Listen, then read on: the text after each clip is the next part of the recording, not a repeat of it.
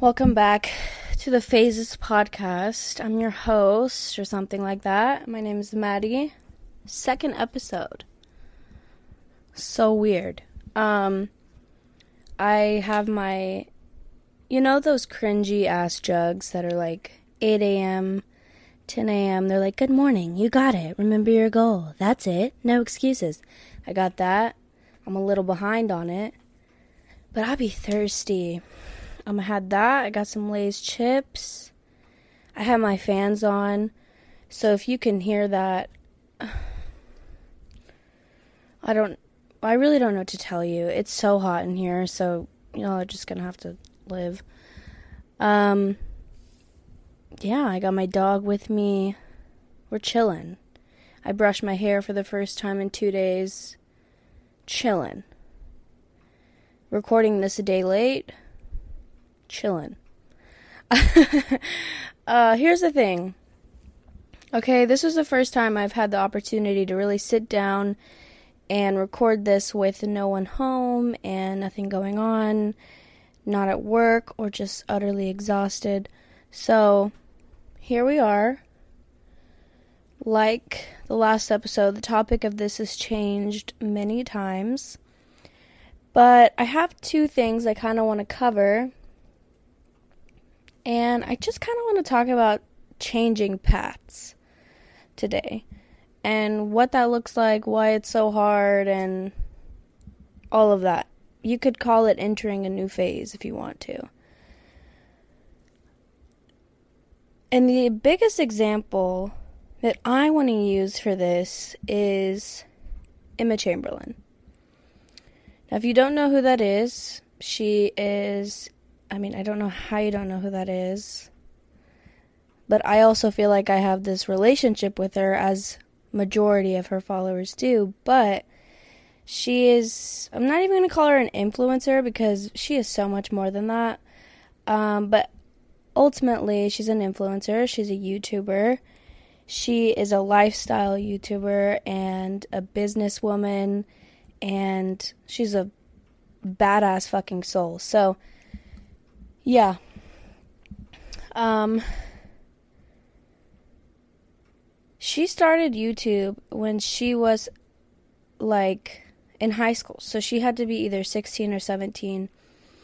And millions of people gravitated towards her, which is something in and of itself. And she's openly talked about her struggles with just um, this self loathing of like thinking that everything she does is cringy, and I can so understand that. I could so understand that. Um, and I'm just, that's one of the many reasons why I just appreciate her so much. But basically, she started YouTube when she was fairly young, and she got a huge audience off of it, moved to LA. She's always been the quirky one of all the YouTubers, the different one. And I think that's why people gravitated towards her. And then I think she got so popular that a lot of people, or not a lot, but you know, smaller creators started editing like her and started, you know, doing things like her. And I don't think that that was the reason why she changed it, but she just is that big of a deal in that in this creative space. Um, and she had her own like self-loathing issues, her own identity crisis, and she like gave her editing away, um, let someone else do her editing, and she, you know, she said it just became really disingenuous.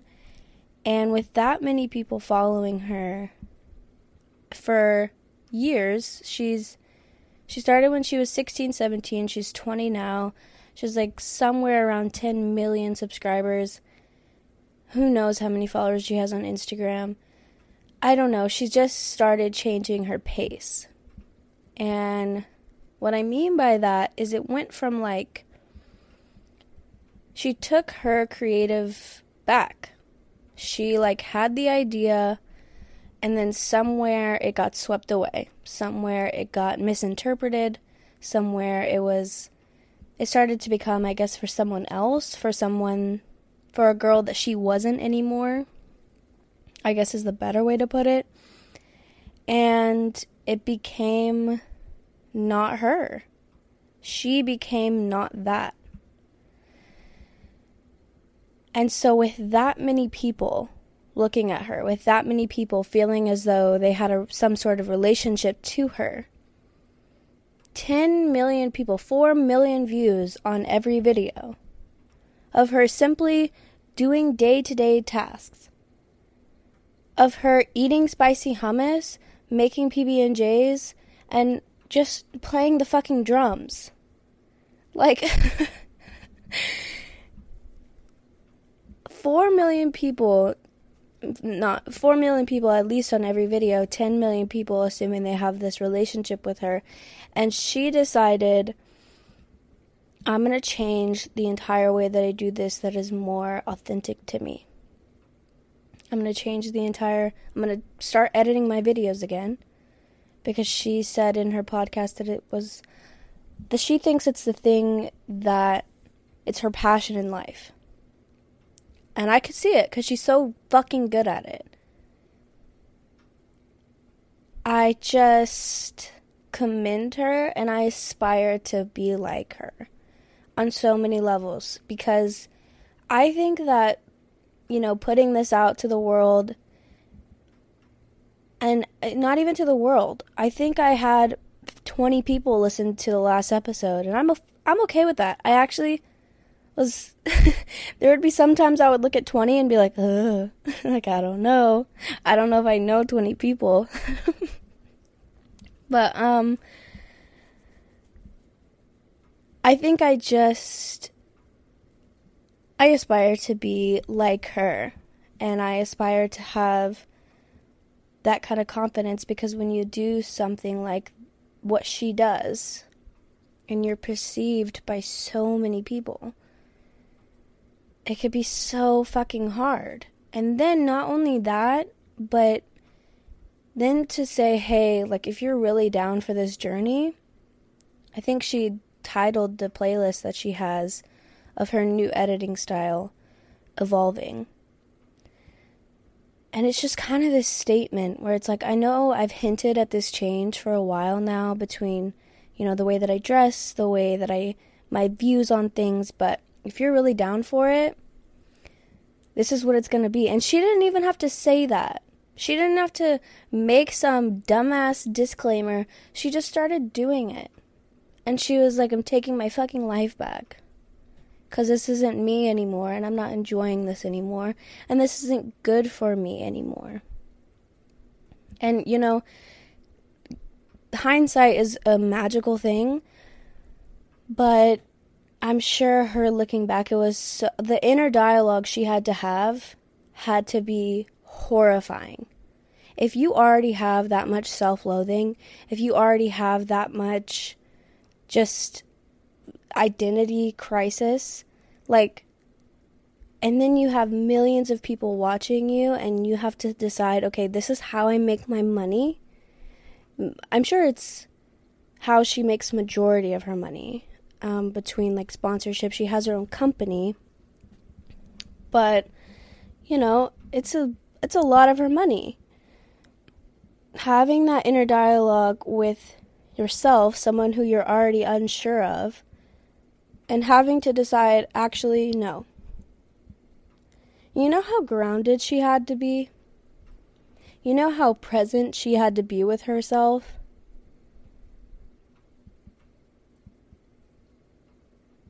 Like, I just.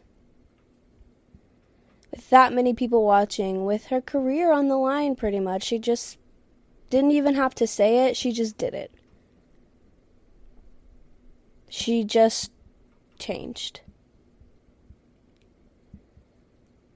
She just showed everyone hey, I'm evolving. This is a whole new style. It's like if it's like if reality TV went from the format of reality TV to the format of The Office with no explanation, as she fucking should as she should. And I kind of want to just say, like, being the second episode, being so nervous from the first one, being pretty nervous for this one, being nervous to show all the judgmental bitches on my fucking Instagram. God damn it. God damn it. Um, don't fucking perceive me. Don't. I heard this, um, God, it's the last Demi Lovato episode of her podcast 4D. And the guest on there, he's like the producer of, or the writer of Big Mouth. Real funny guy. Ugh. I don't know his name. Let me look it up. Hold on, hold on. I can find it. I can find it, I swear.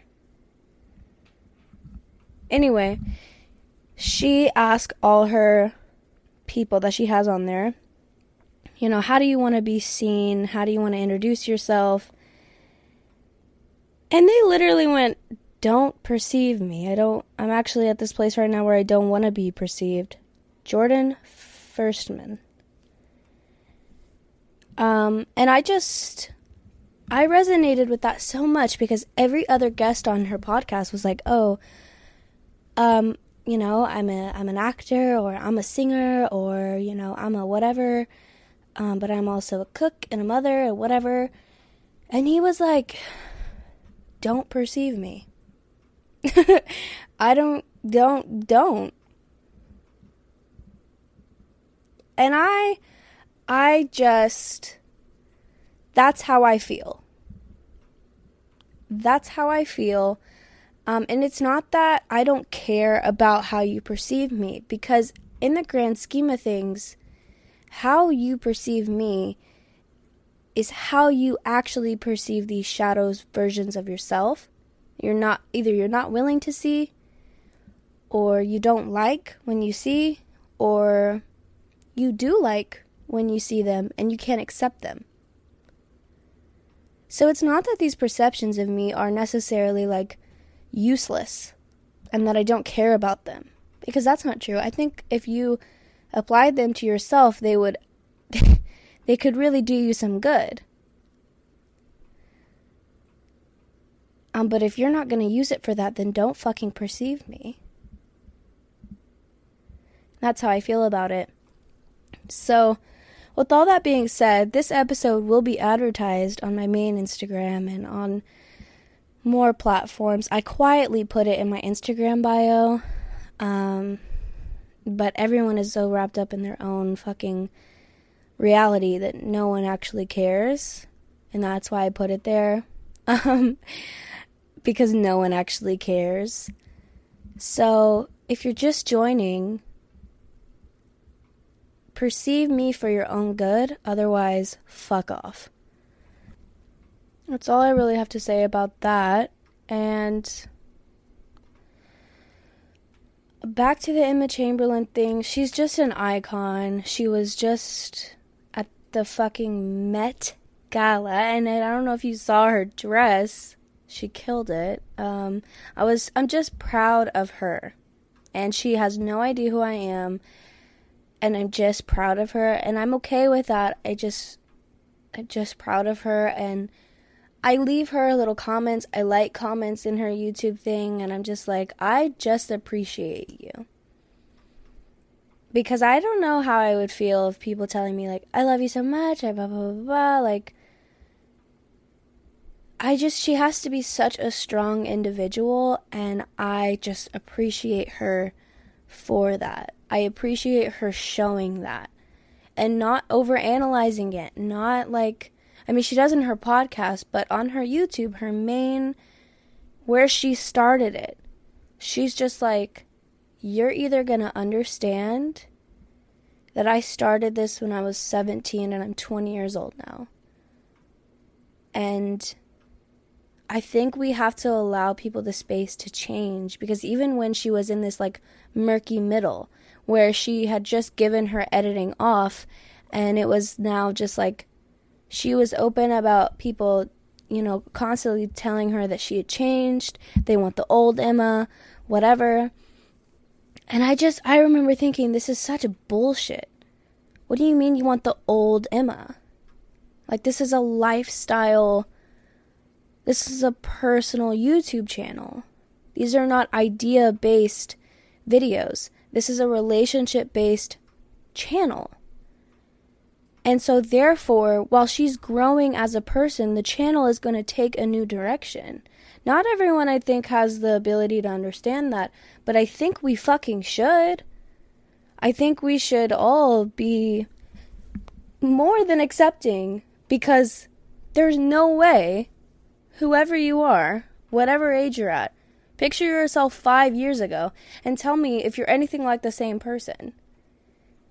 And don't lie to you, don't lie to me, and don't lie to yourself because you weren't. And so putting that type of pressure on someone else, it just.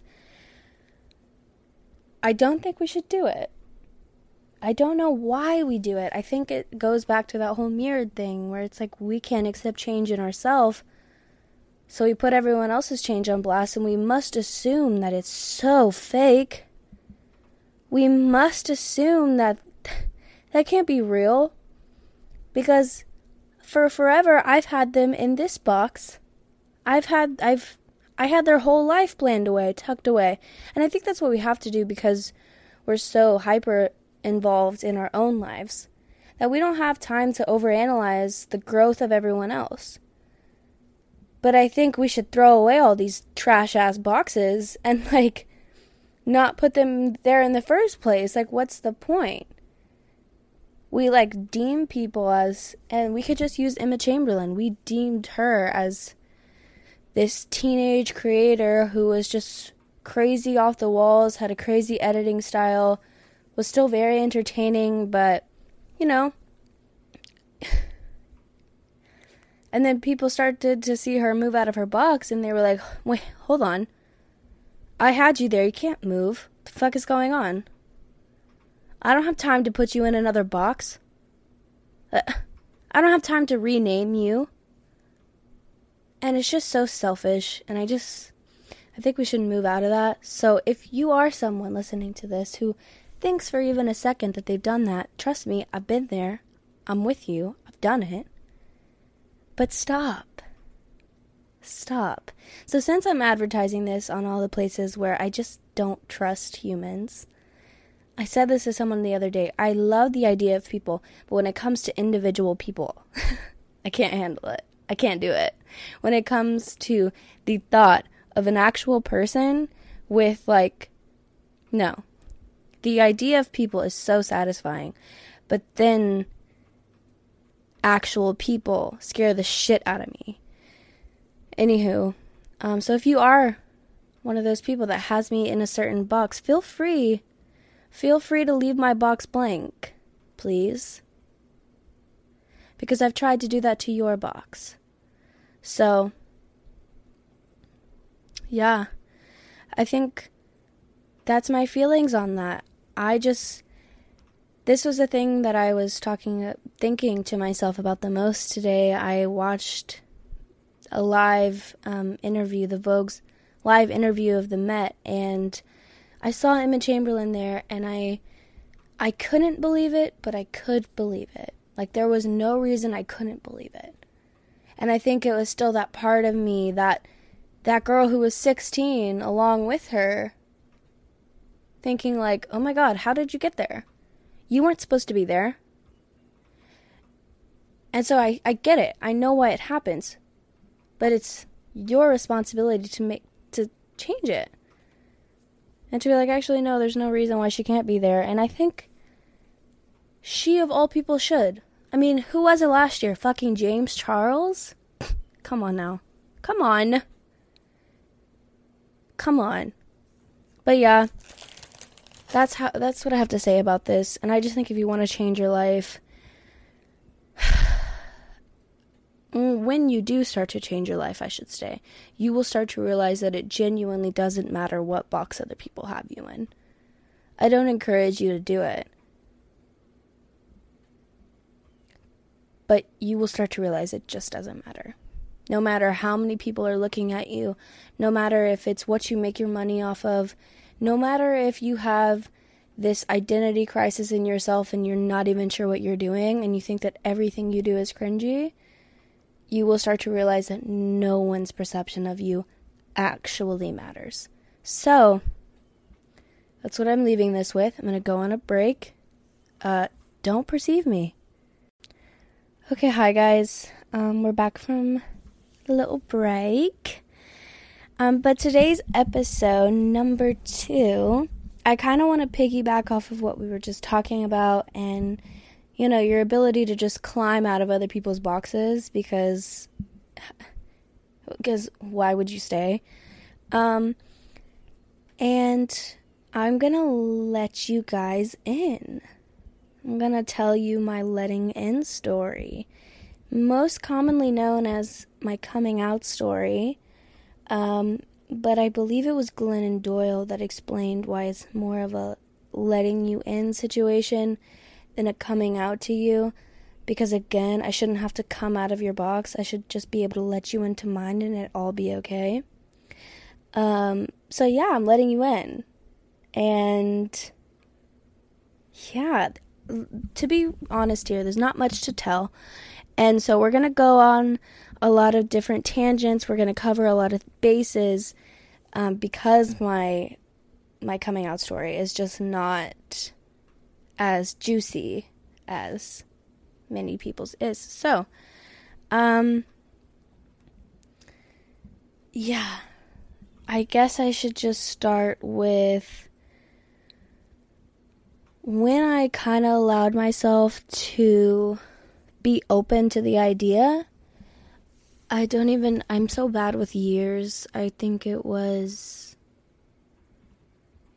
I don't even know. It was when I first started working um, at Starbucks. And because that company is just so inclusive and it's so inviting to the to the LGBTQ community. It just is so it's like this common ground that we all have. It's like where we all go to meet in the middle. Obviously not all of us, but like a lot of us feel very safe there. Um, and it just works out. And I met the most queer people I've ever met in my entire fucking life at Starbucks. Um, it's where I met my girlfriend now. And so, yeah, um, it's when I really started to feel okay with just voicing it, with expressing it, with telling people, hey, by the way, I like girls. By the way, I think I want to like kiss a girl and like it and like not be drunk. Um, so obviously, you know, it didn't start there, but this is when I started to allow myself to fully feel it to fully invite it and to put myself in situations where that could be a topic of conversation. And um, I think for the longest time I didn't do that because, you know, A, just being stuck in other people's boxes and the religious trauma I had. If I'm just going to be completely open here, and this is going to piss some Bible thumpers off, but hey, sorry. Sorry, bestie. Um, I didn't realize I had religious trauma until I did some deep, deep healing work. And um, it was this inner child connect, a six week class. And um, it was during one of the meditations that we went in through a door. We were guided to a door with our inner child that was basically just a memory of something that was holding us back, something that we were almost scared of, ashamed of. And my inner child, we ended up being in my childhood church. And she was so timid. She was so like, she brought me there. So she was ready to talk about it. She was comfortable to talk about it with me, but um and it was it was I so caught off guard I mean, I knew it. I knew that I had religious trauma. I would hear the word prayer, even I would hear the word God, even from a more spiritual person, not someone who's practicing a organized religion. And I would feel so fucking off put. I would be like, ugh. Like, I would cringe. I, there would something in my body that would just like leave. and, um, she I felt that walking in and I saw that she felt that. And when you're doing this work, it's your job to help that little version of you heal that trauma. And um, I think what the, the biggest spokesperson for the trauma that I had there was every other place that I let my inner child run amuck and feel her fucking feelings, she was ready to do it. But in that church, she just kind of like, she knocked over one chair. And I was like, baby girl, I know you're feeling more than that. Like, it's okay. Cause some chaos. Even when I told her, as I had told her time and time again, it was okay to be mad. It was okay to feel upset and angry at this church, at the people who brought you here, at the people who still believe that this shit is true. It's okay to be angry. And that was when, you know, she finally was running amok and knocking over 50 chairs, and it was a whole thing. She went up to the stage and knocked over the fucking pew, and it was beautiful. and like I said, this is going to piss off some Bible thumpers. So if most of you have already probably clicked off, and that's okay with me. But that was when I knew that even when we had practiced being in such a safe space that it was okay. And she still couldn't do it. She was just so restricted. And I think that's the hard thing about practiced um, or organized religion is that they use such a such a divine power. You know, they use this being. They use the spirituality that is your human nature, you know? And they put rules to it and they put judgments to it and they put a higher and a lower to it and they put dumbass rules like you can't you can't sleep with the same sex. You can't, you know, they do these things for their own agenda and it really scarred me. And I had no idea. I I mean, my soul had every knew that to a T, but I wasn't ready to feel that yet. And I think that was the biggest eye opener for me as to why I never fully allowed myself to feel those feelings. Why I never fully let my imagination roam. Why I never thought, hey, maybe I could kiss a girl and like it. Um, is because I had such deep religious trauma.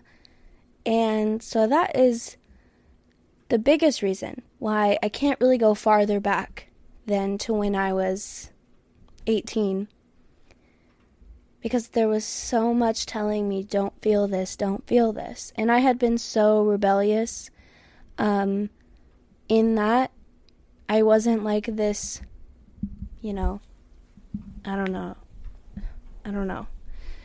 It's not that i was so involved with the church but the people around me were people around me today still are and that's completely okay. If it's your way of coping, that's great. If it's your way to feel connected to this divine, then great.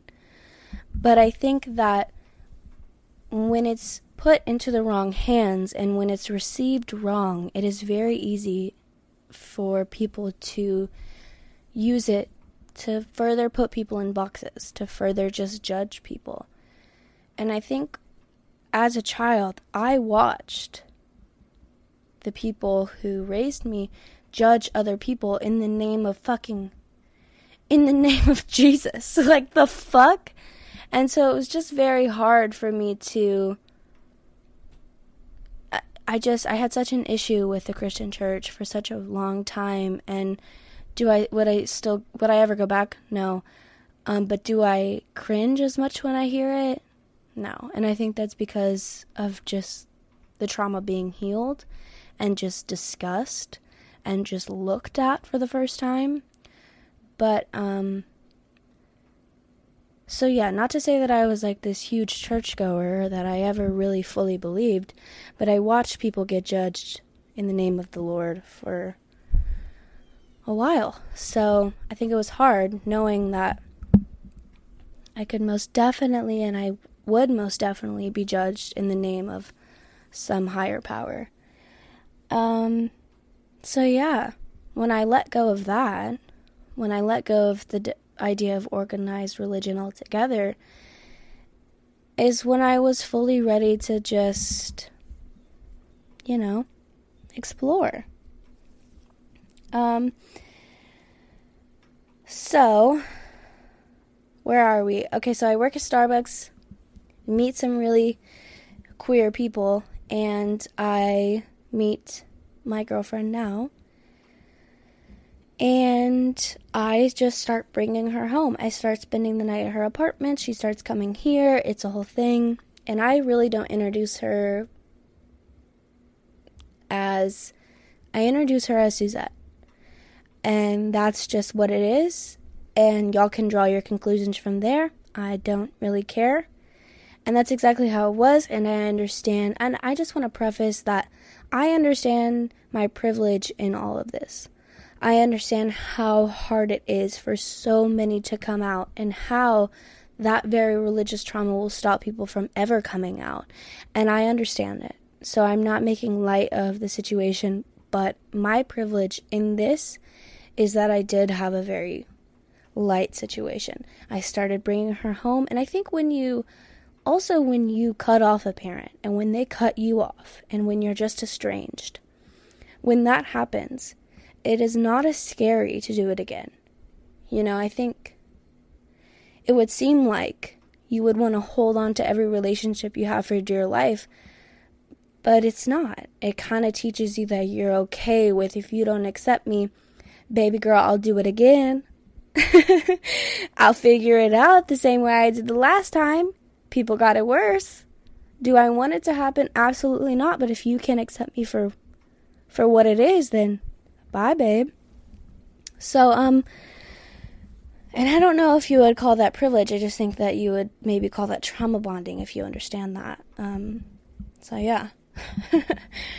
um, but I brought her home, and I remember my mom came into my room one day, one night, and she was like, So, and I, my mom never does this. So I always know when she does this, she's either getting on to me about something with my siblings or she's like letting me know something serious. So I, I knew something was up. She walked in my room she was like, So, um, so are you.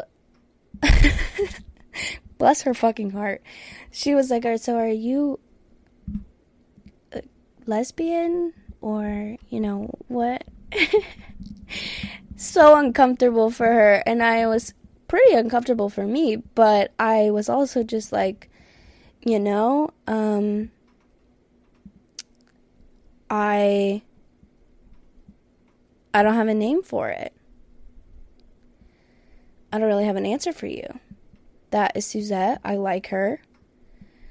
Um, I kiss her. Um, and that's just what it is. She's just kind of, she's just, she, she's just a human being that I find really fucking attractive and that I am really emotionally drawn to. And that's just pretty much it. And obviously, she's like, oh, yeah, but no, it's not it. and so that's when she starts asking, okay, but are you like, so you're like a lesbian? And that's when I tell her I don't really. Um, no, I just like her.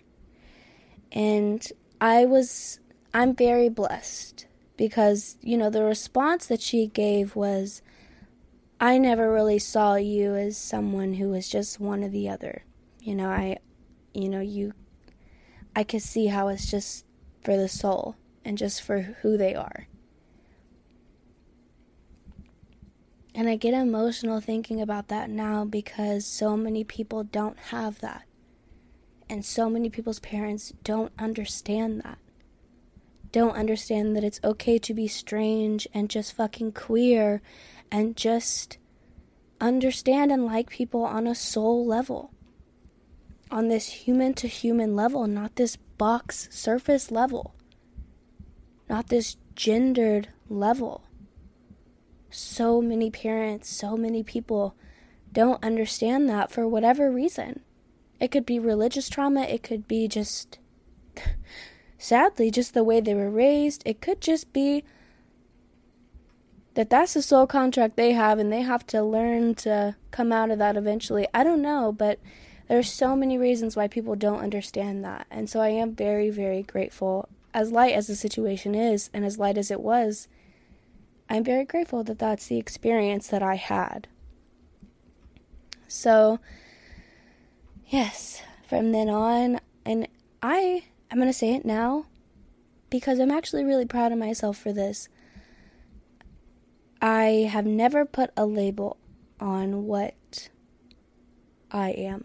I the closest I'll get to a label is queer, which really isn't even a label. I mean it is, but it's not. it doesn't get as specific as the rest of them. Um and I you know people will assume that I'm lesbian. People will assume that most people assume that I'm bi given my history with men some people could think I'm pan, some people could think this is a phase.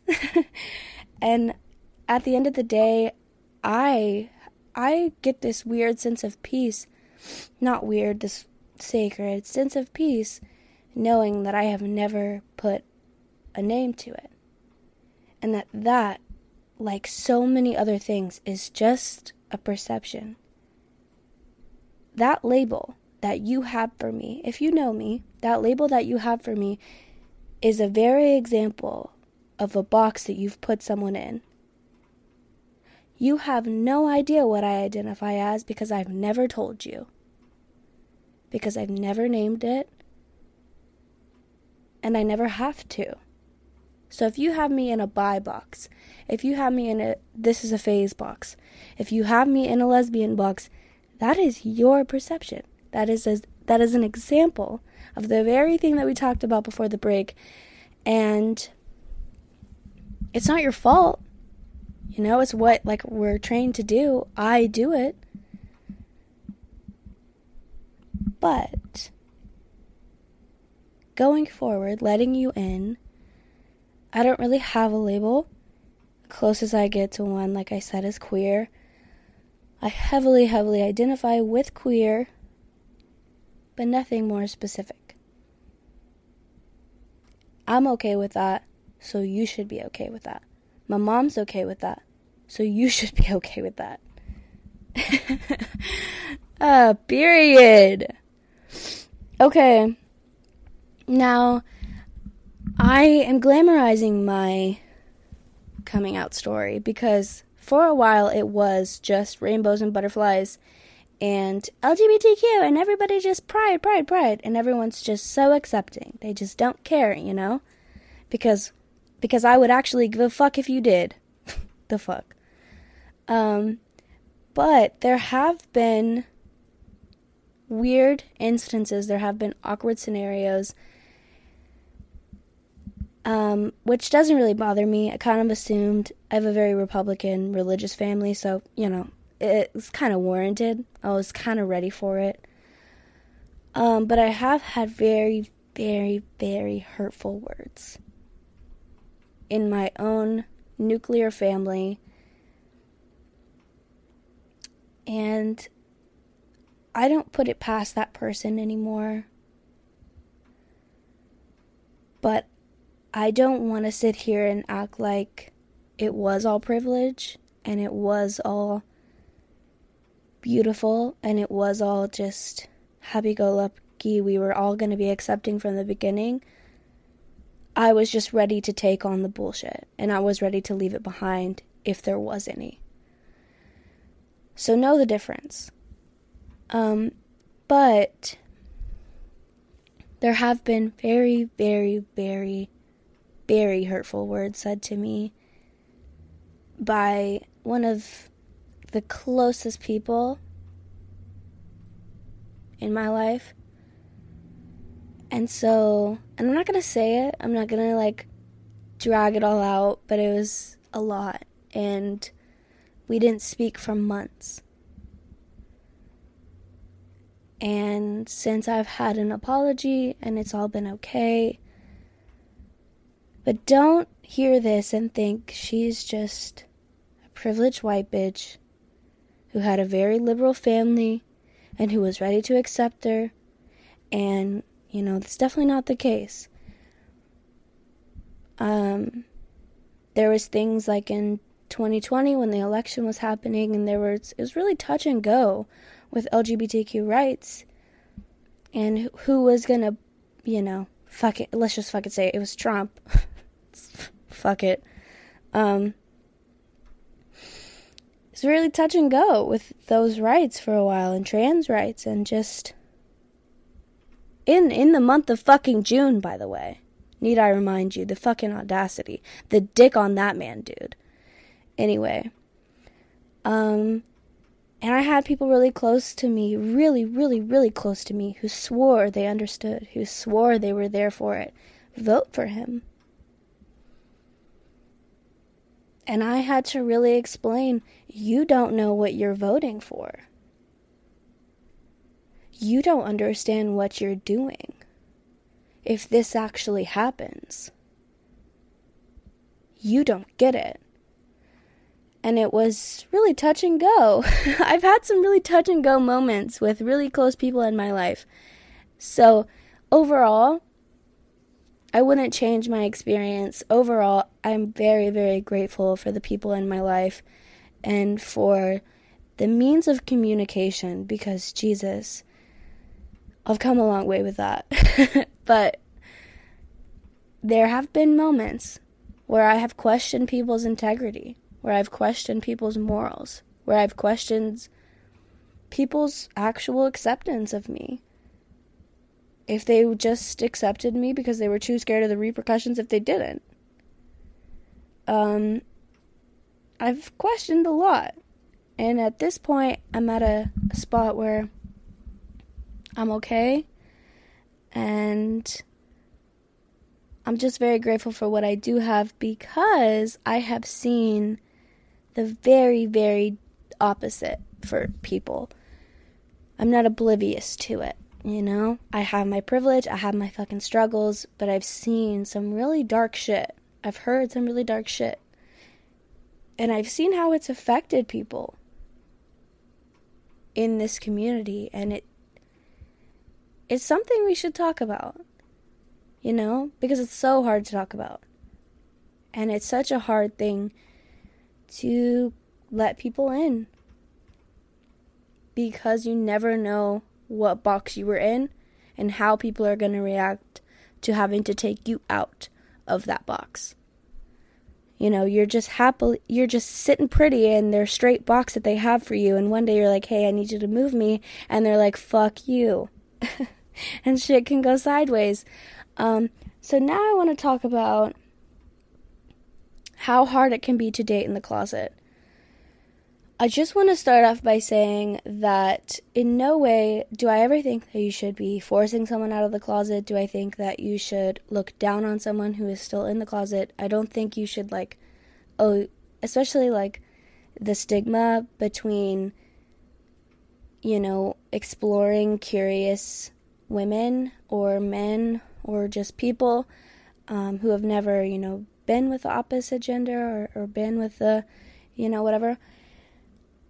Um, and like this weird stigma that, like, oh, you've never done it, so you just don't get it. You're just not with it yet. This is just a phase for you. Like the way that that stigma carries into the own, to our own community, it actually really fucking disgusts me and I don't think it should be there. How are we going to say we don't want stigma in the fucking heterosexual communities and yet it's in the LGBTQ community. How the fuck are we going to do that? Tell me how ass backwards that is. Ch- check yourself. so I want to lead with that. But I also do want to say that I think if you're not willing to come out of the closet, you shouldn't be dating unless you're you have this mutual agreement with someone. Maybe they're not out of the closet. Maybe they don't want to be out of the closet. Maybe you don't want to be out of the closet unless there are these like guidelines, these bumpers that you have. Then I think you should just refrain from doing it. You know? Um, do I think uh, you need to just. Because I understand also wanting to, like, almost validate it, validate your own experience by being like, oh, hey, look. I totally get that. Um, uh, like, almost proving that you're gay. Um, I get it. But I think if you're not going into the relationship more than willing to face the repercussions for that person, And I don't think you should do it because there's hurt on so many levels. There's it can hurt so many people in the process. And I understand the sense of peace that you have being in that straight box. I understand how it keeps the peace. I understand, you know, people aren't trying to pray the gay away at this point. I get it. I get why you're doing it. I get that it's hard. I see it. But I've also been on the other side of that hurt. Where people start to question if they're good enough. If if they're worthy of that. If you're I and then you start to I feel I was I would imagine that you start to question your own autonomy, your own authenticity because it's like am I good enough for my own fucking truth? Am I loving myself enough to just do it, no matter the repercussions. And I think that for me, going through what I did with my father, it was almost easier to picture losing a parent. But if you've never done that, if you've never gone through any hurt like that, I can see why that would be an impossible situation. But um, like I said, been on the other end of that. And I just, if you're not ready to come out of the closet at all, that's perfectly okay, baby. That's perfectly okay. But do not start trying to be in a open relationship. Do not start trying to be in a out and proud relationship if you're not ready to be out and proud because it can do damage to that other person. And it puts you in this internal war between the life you used to know and the life you want to have. And I just, I 10 out of 10 don't fucking recommend it. um, so yeah, that's my thoughts on that. And I think I get to put in my two cents on that just because I've dealt with it, I've been in it, and I don't think you should do it. I also want to leave room to say that you should I think we should give um, our parents and the people around us some grace. Because as easy as I've been sitting here saying that it would be so easy to just almost cut everyone off and be like, okay, fuck you guys if you don't fuck with me. I get it. I see that because I would have done that. Ultimately, I would have done that. But there have been bumps in the road, and I was okay with getting it, getting through them because it can be hard for people, especially parents, um, guardians and just people who had this whole plan for your life for it to change with one conversation, with one inkling of suspicion. Um, I think we have to leave a little bit of room for grace. Um, now, do I think they should be able to just walk all over you and just kind of say that your identity isn't shit and you should just go back and sit in the little box and shut the fuck up and go to church? No. no, I don't think that. But I do think that it is valid to give the people who care about us a little room to shift their boxes around and to, you know, sit with the idea that their child's life or their friend's life or whatever, their sister's life or wh- whoever, the person in their life is going to have a complete, it's going to take a completely different turn than what, excuse me. Jesus than what they had expected for you. So, kind of want to also say that, that, you know, we should also should give grace to straight people, you know, because at the end of the day, they're straight. So, um, and lastly, this is like such a long episode, but I'm loving it. I'm loving having this conversation last thing I want to talk about is being in this community and the new responsibility I feel that, that I have.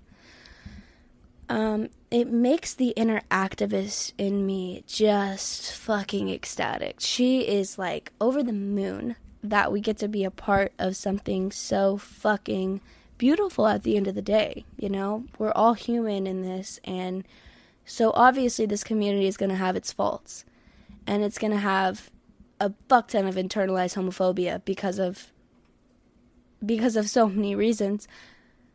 But at the end of the day, it's a beautiful community. It's a free, free, safe space. And there's like micro clusters of safe spaces that we kind of migrate to and it's just it's such a beautiful it's such a beautiful thing and I'm so fucking proud to be a part of it. But I think we can't enjoy what comes with it without facing you know our own repercussions our own internalized homophobia our own fucking parental issues our own letting in stories. Not only do we face that, but as a as a minority group, we also look out for other communities. And I think that personally, that responsibility is something that I love the most. And I just I'm so happy to be a part of the community and I'm also so happy to be held to this almost higher standard because it's like you get it. You know what it's look what it's like to be looked at differently. And I, you know, I definitely don't have the fucking blunt of the stick. I know that, okay? I, I get it. I have lots and lots and lots of privilege on top of it. But I do respect this added responsibility that I have to stick up for other communities, to be a part of other movements that aren't just my own. And um, I think we all do. I think everyone in the community can't just have the fucking pride flags out and just doing things that only benefit us. I think that as like a from a civil standpoint,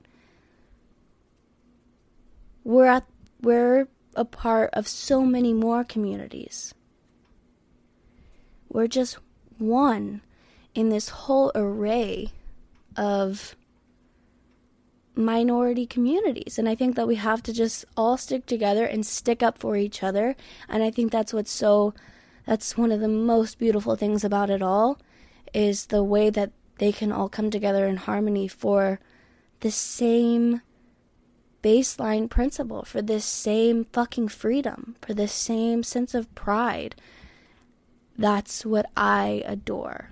And so, I think that if you are in the community or if you're a strong ally or a part of another community, we also have to realize that. Like, even if you're not in the LGBTQ, even if you're, I was going to say not an ally, but that kind of just ruins the whole point even if you're in another community a part of this whole circle. You look out for us and we look out for you because we know what the fuck it feels like. We know what the fuck you're talking about on some level, to some degree. We may not see eye to eye on everything. We may not understand each other to a T. We may not have the same privileges as the other. We some may have more than the other. But at the baseline we understand what each other is fighting for and having that sense of community, that overall greater sense of community, is something so fucking beautiful. So, to wrap all this up, you know, from religious trauma to what what it even means to come out and let in and the difference between that and why we should change that um, to my story, the hurtful words that I've heard and dealt with, to how hard it is to date in the fucking closet and why you probably shouldn't do it, and so many things. To just going back all the way to being able to change your life, being able to channel that energy that Emma Chamberlain so fiercely has in yourself because you got it too, babe. Being able to take all the conversations we had today and apply it to your life. Don't perceive me if you're not using it for your own good, and I won't perceive you unless I'm using it for my own good, and so forth. Because we're all fucking humans at the end of the day. We're all souls here for some, who God even knows what reason, and we're all just trying to figure this shit out we're all just trying to look out for ourselves. Some of us are looking out for ourselves more than others. We're all just we're all just climbing through this fucking thing. So like I said in the last episode, the way I ended it on was empathy goes a long way. And I still believe that. And I think you should take that with you today. And I think you should also look at what boxes you have in your life. I'm not saying get rid of all of them at once because it's really fucking hard, and some of those boxes can be critical. Some of those boxes are worthy, are necessary, are seen, and are loved. But take a look at the boxes that you don't need. Take a look at the boxes that are not productive in any way. Um, yeah. Look inward, guys. Thanks for joining me today. Let me know how you guys feel about it. I'm so excited to let this out. I'm so fucking excited to let you motherfuckers in. Thank you for joining me again. I know this was a long one, but we got a lot to cover, babe. We got a lot going on, so therefore a lot to cover. Thank you very much. No, seriously, thank you guys for joining me again, and I'll see y'all later.